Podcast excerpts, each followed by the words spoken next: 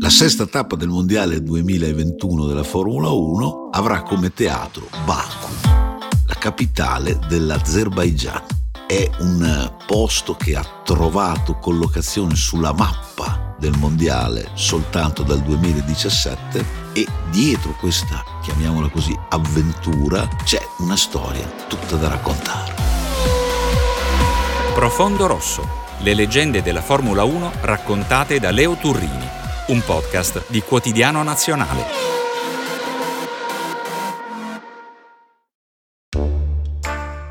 L'Azerbaigian un tempo faceva parte dell'Unione Sovietica. E per molti decenni in epoca di guerra fredda era inimmaginabile portare la Formula 1 in quelle terre. C'è però un retroscena che ha il sapore della leggenda che lega in qualche modo proprio la leggenda della Ferrari a quello che era il mito del Cremlino, della rivoluzione bolscevica.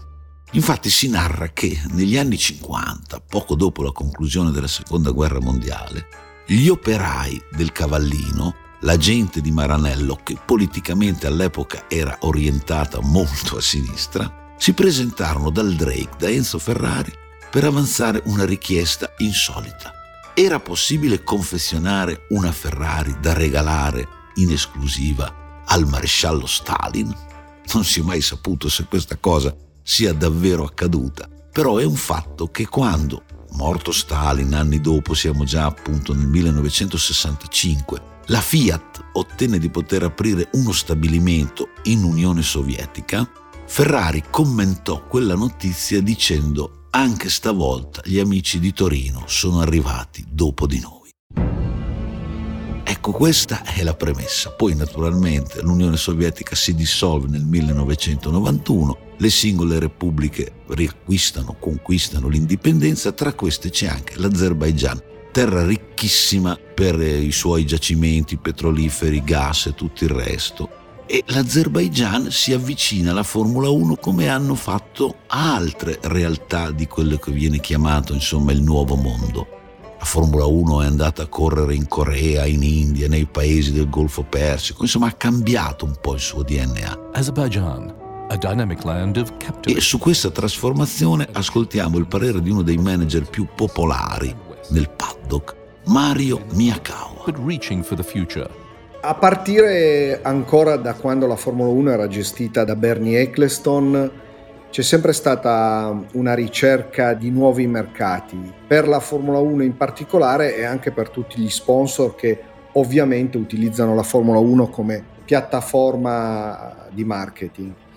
Il ruolo fondamentale che aveva l'Europa per lo sviluppo della Formula 1, anche per il grandioso bacino di spettatori e di tifosi non era più sufficiente, quindi si è andato un po' ad allargare no? lo spettro dal punto di vista geografico di quelle che sono le possibilità, soprattutto al mondo arabo e al mondo asiatico. Purtroppo allargare così tanto il palcoscenico è una scelta obbligata perché il mondo ovviamente è globalizzato, quindi anche la Formula 1 deve in qualche modo essere globalizzata però porta anche in certi momenti, esempio chiaro quello della Corea o dell'India, paesi che erano riusciti a organizzare un gran premio, ma che poi molto rapidamente sono dovuti uscire per problemi soprattutto legati al momento economico che attraversavano quei paesi. È difficile dire, eh, ma la Formula 1 a volte si spinge in paesi che non hanno una storicità eh, non hanno un bacino abbastanza importante di spettatori, tutti discorsi veri, ma d'altronde mi sembra abbastanza normale che la Formula 1, essendo comunque basata sull'apporto di sponsorizzazioni, ha bisogno di seguire proprio questo mondo globalizzato e quindi allargarsi un po' a tutte le nuove aree di sviluppo. Definire Baku un circuito, francamente, insomma, è un po' una pretesa, nel senso che si corre nel cuore della capitale dell'Azerbaigian, si corre sfrecciando davanti a un antico castello, si corre su un immenso rettilineo, il più lungo nelle piste della Formula 1 attuale, quasi due chilometri di rettilineo. Insomma, è un tracciato un po' cittadino e un po' no, ed è sempre una sfida particolare per i piloti, per gli ingegneri ed è anche un luogo in cui a volte possono capitare episodi che rimangono nella memoria per quanto estranei all'ordine d'arrivo. La prima edizione del Premio di Baku 2017 propose infatti un bisticcio, un litigio tra Lewis Hamilton e Seb Vettel, allora ferrarista. Era entrata in pista la safety car per via di un incidente, Hamilton guidava il gruppo, Vettel con la rossa lo seguiva, ma Hamilton andava pianissimo e a un certo punto Vettel, quasi per ribellarsi a quella situazione, cosa fece? Diede una ruotata all'asso della Mercedes, insomma lo tamponò come se fossero due gitanti in autostrada o in un autogrill. I mean, I don't run in the back of him on purpose. I damage my wing. Quella vicenda fece pensare molti che forse Vettel stava iniziando a soffrire psicologicamente un po' troppo il duello ravvicinato con Lewis Hamilton. Su questo ecco cosa da raccontare Mario Miyakawa che è sempre stato molto vicino alla scuderia di Maranello. Era un segno del malessere di Vettel che vedeva la presenza di questo Lewis Hamilton eh, sempre più forte sia nella gestione della gara sia nel giro secco, quindi in qualifica, e che lentamente erodeva e toglieva a, Sebastian quello che era stato il suo ruolo no? di talento puro che è arrivato giovanissimo in Formula 1, ha vinto tantissimo, soprattutto è riuscito a vincere campionati del mondo a raffica, però devo anche dire che Sebastian Vettel, di cui sono stato sempre un grande tifoso, ha sempre dimostrato, nonostante la sua fatica, un grandissimo rispetto per Lewis, è sempre stato il primo a andarsi a congratulare con Lewis eh, per le sue vittorie e i suoi successi. Vettel ancora oggi sta vivendo delle difficoltà, anche se l'ultima gara di Monte Carlo ha dimostrato di essere comunque sempre un pilota molto molto valido, ma sicuramente quella ruotata è stato uno dei momenti che hanno dimostrato un po' la sua insofferenza nei confronti di Lewis.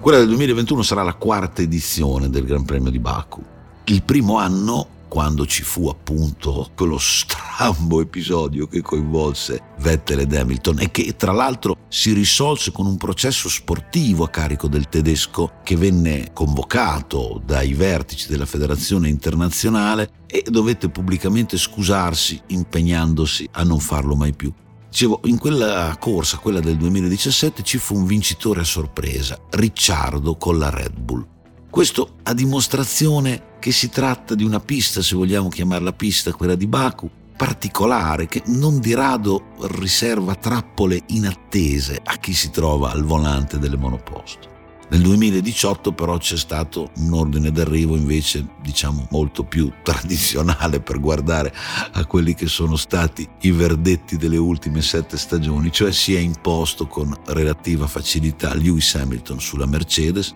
e ancora una Mercedes ha vinto nel 2019, quella volta però con il finlandese Bottas.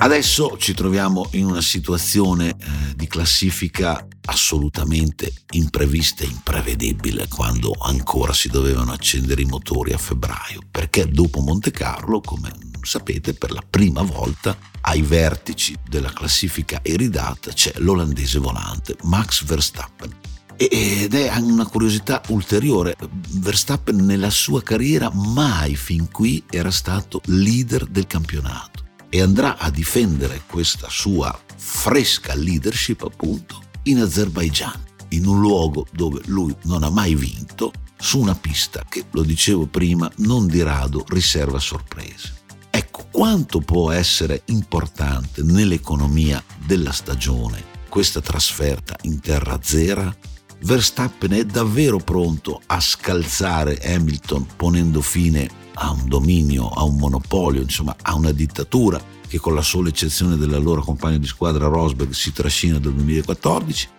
È una domanda alla quale il weekend di Baku dovrà dare un'ipotesi di risposta, eh, tra mille suggestioni, perché come ho già raccontato c'è quel tratto del percorso davanti al castello antico della città che fa venire inevitabilmente in mente atmosfere medievali, duelli tra cavalieri bardati in groppa ai loro cavalli con lance, con caschi e tutto il resto e se ci pensate poi dei conti che cos'è la Formula 1 nel 2021 se non una riedizione postmoderna di quelle che erano le grandi giostre medievali, le sfide tra i cavalieri oggi diventati cavalieri del rischio? Quelli che sono gli interpreti di una sceneggiatura molto particolare ci sono appunto Verstappen e Hamilton. Mario Miyakawa ci spiega chi possa considerarsi in questo momento il favorito per la conquista del titolo in questo 2021. Verstappen eh, e la Red Bull Honda escono da Monte Carlo come grandissimi vincitori perché dopo cinque gare si ritrovano in testa al campionato. È una situazione abbastanza inedita per Max che è un pilota super veloce, un grande combattente, ma che forse fino ad oggi, anche per la sua giovane età, ha sempre lottato più gara per gara, addirittura qualifica per qualifica, senza avere una visione o una strategia di lungo termine, quindi di campionato.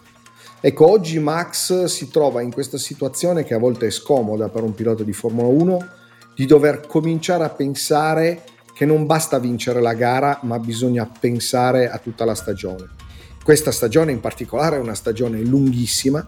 quindi Max deve soprattutto nel dosare le sue forze commettere meno errori di quelli che ogni tanto lo vediamo commettere. Ha una vettura dichiaratamente vincente, un motore che spinge tantissimo, e quindi ci si aspetta da lui questo salto di qualità nel eh, non sbagliare più o il meno possibile e soprattutto nel ragionare davvero campione per poter portarsi a casa un campionato del mondo che tutto sommato merita.